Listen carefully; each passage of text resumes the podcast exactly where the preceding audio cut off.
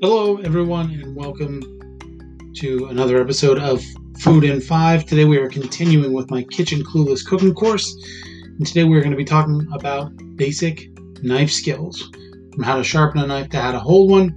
We will also talk about some basic cutting techniques and why you should know them. I'm Chef Ben. This is Food in Five. Let's get to it.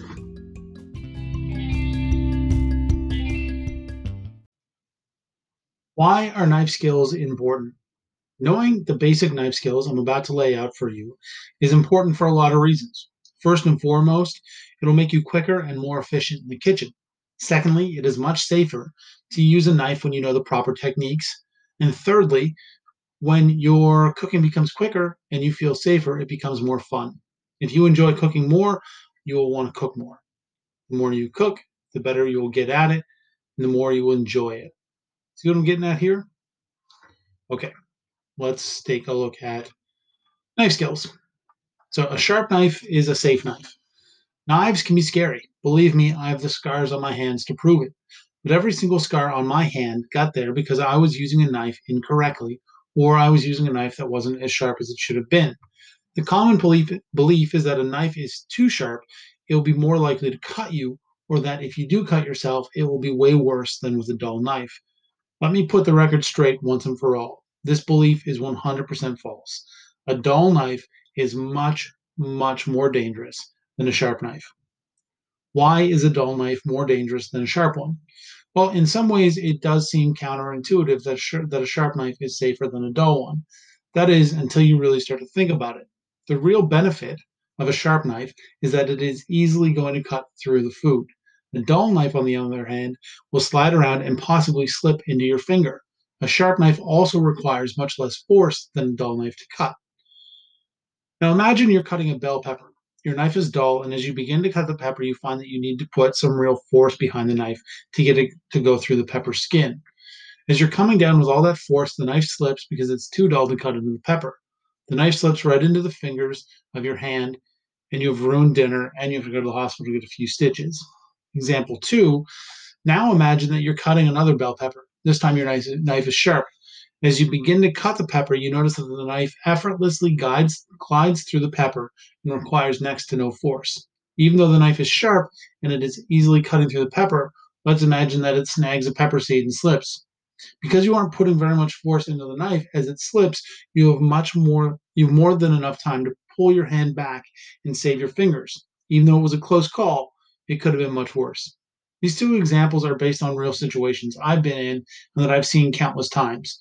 You may think that I'm exaggerating the differences between a dull knife and a sharp knife, but I promise you I'm not. I can't tell you the number of times I would have cut myself if, it, if not for the, that split second I had to pull my hand away, all because I wasn't putting that much force into my knife. To illustrate my point, I'm going to give you an experiment to do. Don't worry, you'll still have your fingers at the end of this. You should seriously do this. Go to any door frame in your house and stand in the middle of it with your hands flat at your sides. Put the back of your hands against the door frame and push as hard as you can for 15 to 20 seconds. Step out of the door frame and watch what happens to your arms. After another 15 to 20 seconds, step back into the door frame and gently put your hands on the door frame for 15 to 20 seconds, then step out. I'm willing to put money on the fact that the results were much more dramatic when you stepped out of the door frame the first time compared to the second time. The point of this is to simply illustrate that when applying a great amount of force, you give up an amount of control, and that force has to be released in some way. At, for, at first, it was being released into the door frame, but when the door frame was taken away, it was released into the air. When you're using a dull knife and putting all that force into it and it slips, that force has to go somewhere. The knife is going to go very quickly into whatever direction it is slipped. Hopefully, that isn't the direction that your that your fingers are in. Excuse me. How to sharpen a knife. One common problem is that most people don't know how to sharpen their knives. Maybe you don't have to. Wherever you live, there is probably a professional knife sharpening company. It won't be very expensive. You'll only need to get it done once or twice a year, and it will be worth it. Just Google knife sharpening in your town. Sharpening tools. Another point that I want to make here is that it isn't that difficult to sharpen a knife. You may think that you need a fancy whetstone or an electric sharpener, but you don't. I'm willing to bet you $100 that you actually have everything you need to sharpen your knives already. Don't believe me? Do you have a coffee mug? What about a ramekin? Anything that is ceramic will, at the very least, have a ring on the bottom that is unglazed. This can be used to sharpen your knife. I know it sounds crazy, but I've done this many, many, many times, and it works like a dream. You can actually take a very dull knife and work it on a, on the ceramic for a few minutes and get it razor sharp. The key to sharpening a knife is the angle at which the blade glides across the stone or ceramic. A good guide to getting the proper angle is a penny, if you can find one. Put the knife flush with a flat surface. The handle will need to be hanging off the table, cutting board, or whatever flat surface you're using. Now take a penny, slide it under the top of the, of the blade close to the handle. The angle this creates is pretty much the angle you want the knife at as it's gliding across the sharpening surface. The second most important thing to keep in mind when sharpening a knife is consistency. The angle must remain the same at all times, and the number of strokes across the sharpening surface must be the same for both sides of the blade. If the number of strokes is different per side, this could eventually ruin your knife. Rather than going one for one on the strokes, one stroke flip the blade, one stroke flip the blade, I prefer to go five for five or 12 for 12. It doesn't really matter as long as it stays even. Sharpening technique. When sharpening a knife, you want to push the blade forward across the stone rather than pulling it backwards. This may seem counterintuitive, but is the proper way to do it. Dragging the blade back across the sharpening surface can round the edge of your knife, making it very dull. Now, before you move on to the next session, section, I suggest doing a little homework. Go to your kitchen, grab a knife and a mug. Flip the mug over on your counter, exposing the uncoated ceramic on the bottom.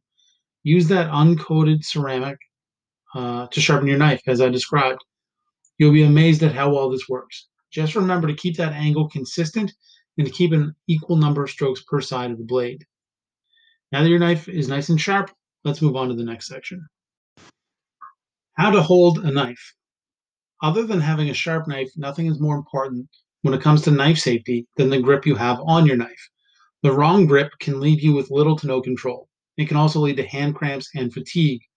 The proper grip, on the other hand, will give you maximum control over the knife when while being relaxed enough to keep your hand from cramping or getting fatigued. I've seen people hold knives in a variety of ways. Some are okay and some are terrible. But of all the holds I have seen, there are two that stand out as the most common. The wrong knife holds, the way back grip. So first of all, we have what we what I call the way back grip. The knife is held very far back on the handle, and this grip makes it look like the person is holding the knife but trying to run away from the blade. The main problem with this grip is that the knife holder has no control over the knife. The knife will be very wobbly in the hand because this is not where the handle is designed to be held. It doesn't fit in the hand properly. And as I'm sure you may have guessed, a wobbly knife is an unsafe knife. Not only that, but there is no way to get consistency with your cuts when your knife is wobbling around like crazy. The way back grip also completely changes the center of gravity for the knife, which can lead to a problems, a lot of problems when cutting. The pointing finger grip. The pointer finger grip is a little better than the way back grip, but not by much. This grip is where the knife holder places the index finger on top of the knife blade. This also reduces the knife holder's control over the knife. Besides the increased potential for cramping, this technique turns the knife into a blunt object, removing its innate agility. There are three main ways to use a knife rock it back and forth, push and pull it, or chop it straight up and down. Pointing finger grip locks the knife in the hand in such a way that it prevents the freedom of motion required to properly and efficiently use those three main techniques. In essence, it slows you down, makes you less precise, and makes the knife more dangerous by giving you less control. There's also a weird thing that I have seen time and time again with this grip. For whatever reason, when holding the knife in the pointer finger grip, the knife holder hand has a tendency to migrate up the blade. Sometimes this becomes so extreme that they're no longer in contact with the handle at all, only holding the blade. I know that sounds ridiculous, but I've seen this happen time and time again. The proper way to hold a knife. I want to make something very clear. There is no one right way to hold a knife, but there are two that are best. Which one you use is determined by the size of your knife in relation to your hand and comfort. Let's take a look. Now, when I was a little boy, I played Little League. And almost every time a player was at bat, the coach, the coach would yell to them to choke up on the bat.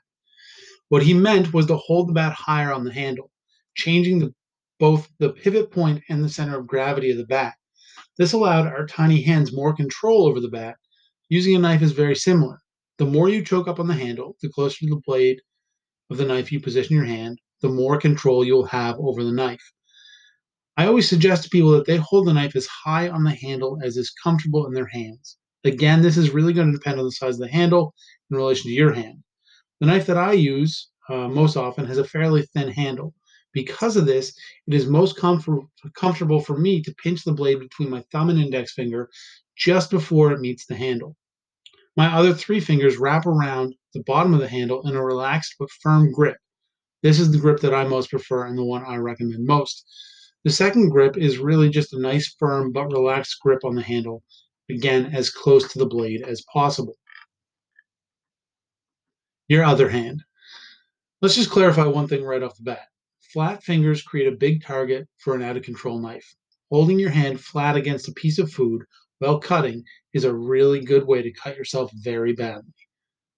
The middle finger first position. A common cooking conundrum is how to hold the fingers on your other hand while you're cutting. I call what I'm about to describe to you the middle finger first position. The best way I can figure to describe this is to stand your hand straight up on a cutting board. The fingertip of your middle finger should be the only part of your hand touching the board. Now bend your middle finger only so much that the fingertips of your index and ring fingers are now touching the board in line with your middle finger. Now, as scary as this will be to most of you, that first knuckle on your middle finger the one that is slightly ahead of the ring and index fingers should always be in contact with the side of your knife. It acts as a guide and stabilizes your knife. As you cut, the side of your knife should always be gently pushed into your middle finger. It is the finger that moves backwards and guides the knife. So it is the hand that is holding the food that controls the width of the cut, not the knife hand. The middle finger first position also gives an additional point of contact with the knife, the first knuckle of your middle finger. This acts as a stabilizing force on the knife. This should ideally be two to three points of contact on the knife at all times. Knife in the hand, the knuckle against the side of the blade, and the tip of the knife on the cutting board. We will get more into that last one when we look at more in depth and proper cutting techniques. Now, holding your fingers in the middle first position will seem awkward in the beginning. The more you do it, the more natural it will become. Now, as we've seen, there are multiple benefits to this finger position. First of all, it creates a much smaller target than the flat finger position. It puts your fingers in a position that makes it very quick and easy to pull away should the knife slip, helps to stabilize your knife, and it also allows you to cut more accurately and with greater speed. Proper cutting technique we touched on proper cutting techniques a little bit earlier in this post, but now we're going to get into into it in a bit of depth. In movies and on TV shows, when an actor playing a chef or a cook cuts something, it pretty much always happens in the same way. They essentially just smash their knife through the food and onto the cutting board over and over.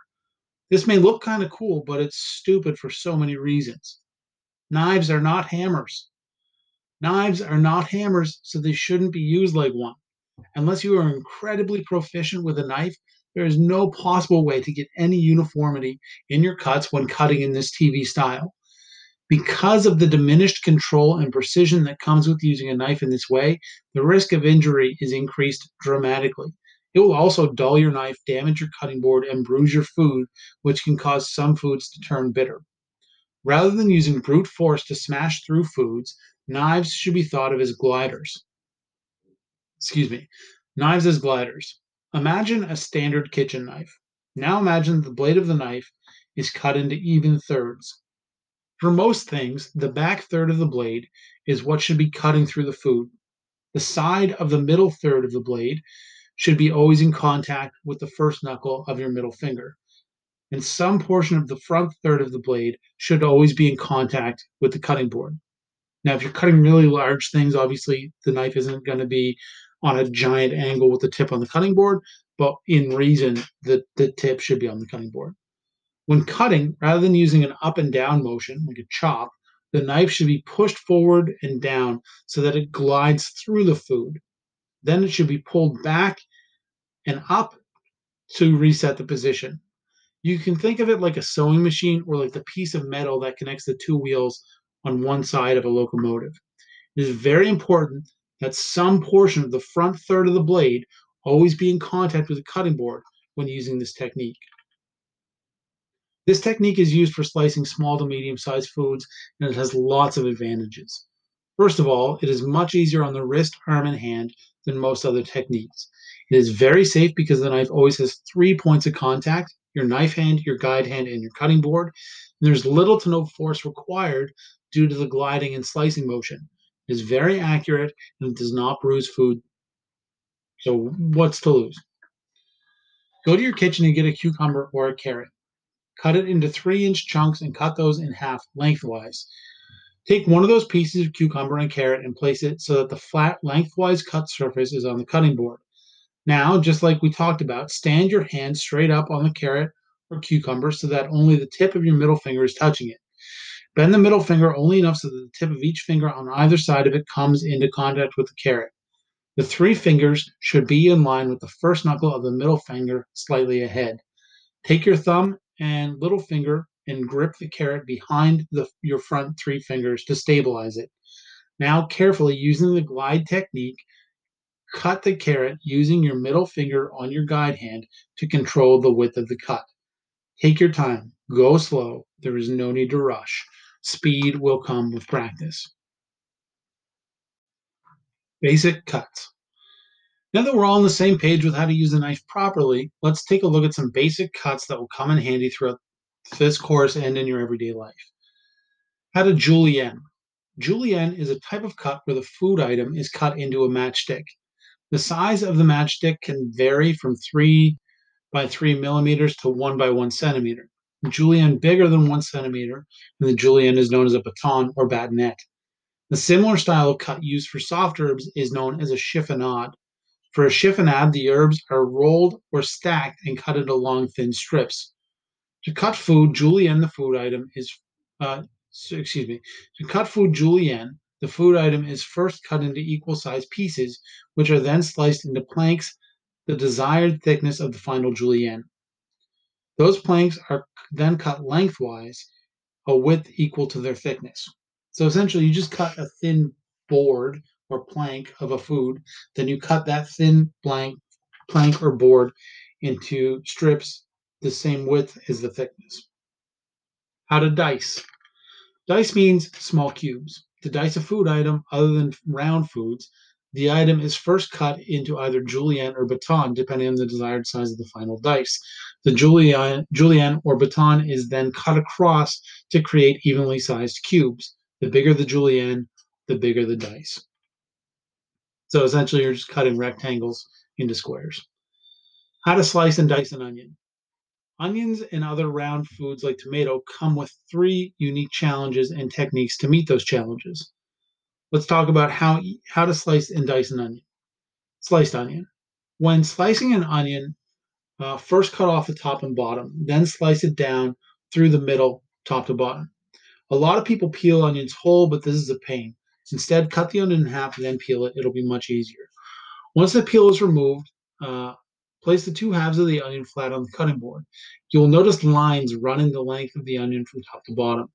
You want to cut these lines, not against them, so you want to cut with them, not against them. Cutting against the line will lead to more onion juice flying in the air and you crying more. Onions also cook better when they're sliced this way rather than across the lines. Dice an onion.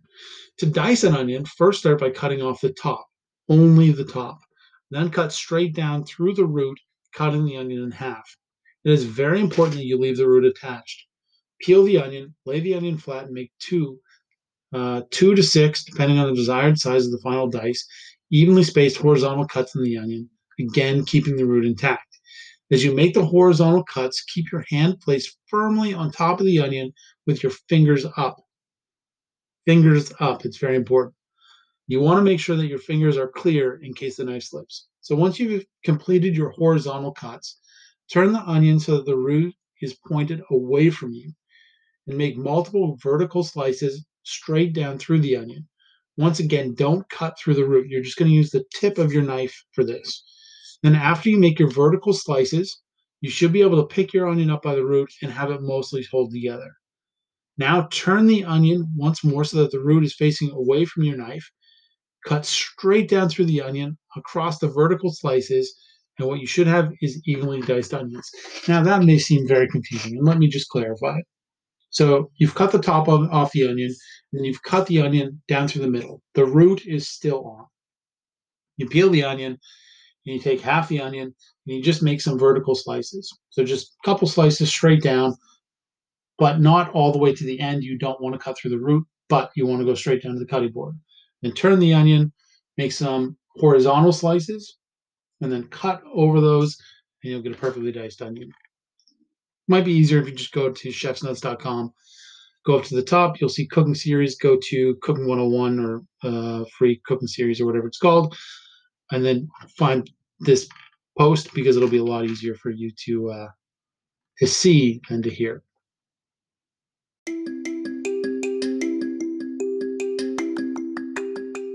Conclusion Following the basic knife skills I've laid out in this post will help you be a better cook. You'll become faster, which will lead to you enjoying it more, and then you'll want to do it more.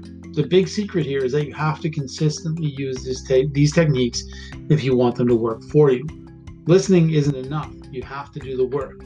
Practice, practice, practice. Thank you so much for listening. I hope you got something out of this post. I feel like there was a lot of information in there. I'm not sure how it'll translate over a podcast, but I hope you learned something. Thank you for listening. I'm Chef Ben. This is Food in Five, and you can find this entire post written out at chefsnotes.com um, slash knife dash skills, or you can go to chefsnotes.com and in the menu bar, uh, click the cooking series drop down menu uh, and look for free basic cooking course and this entire series will be there. Thank you so much for listening. I will be back on friday with another fantastic episode of Food in Five. And again we will be continuing with this uh, free basic cooking course now I, I, mentioned the other day that in the new year things are going to change up a little bit here. Um, and i don't want to talk about it too much but i promise you there's some exciting things coming in the new year. Um, yeah anyway i'll talk to you soon. Have a great day everybody. I'll see you later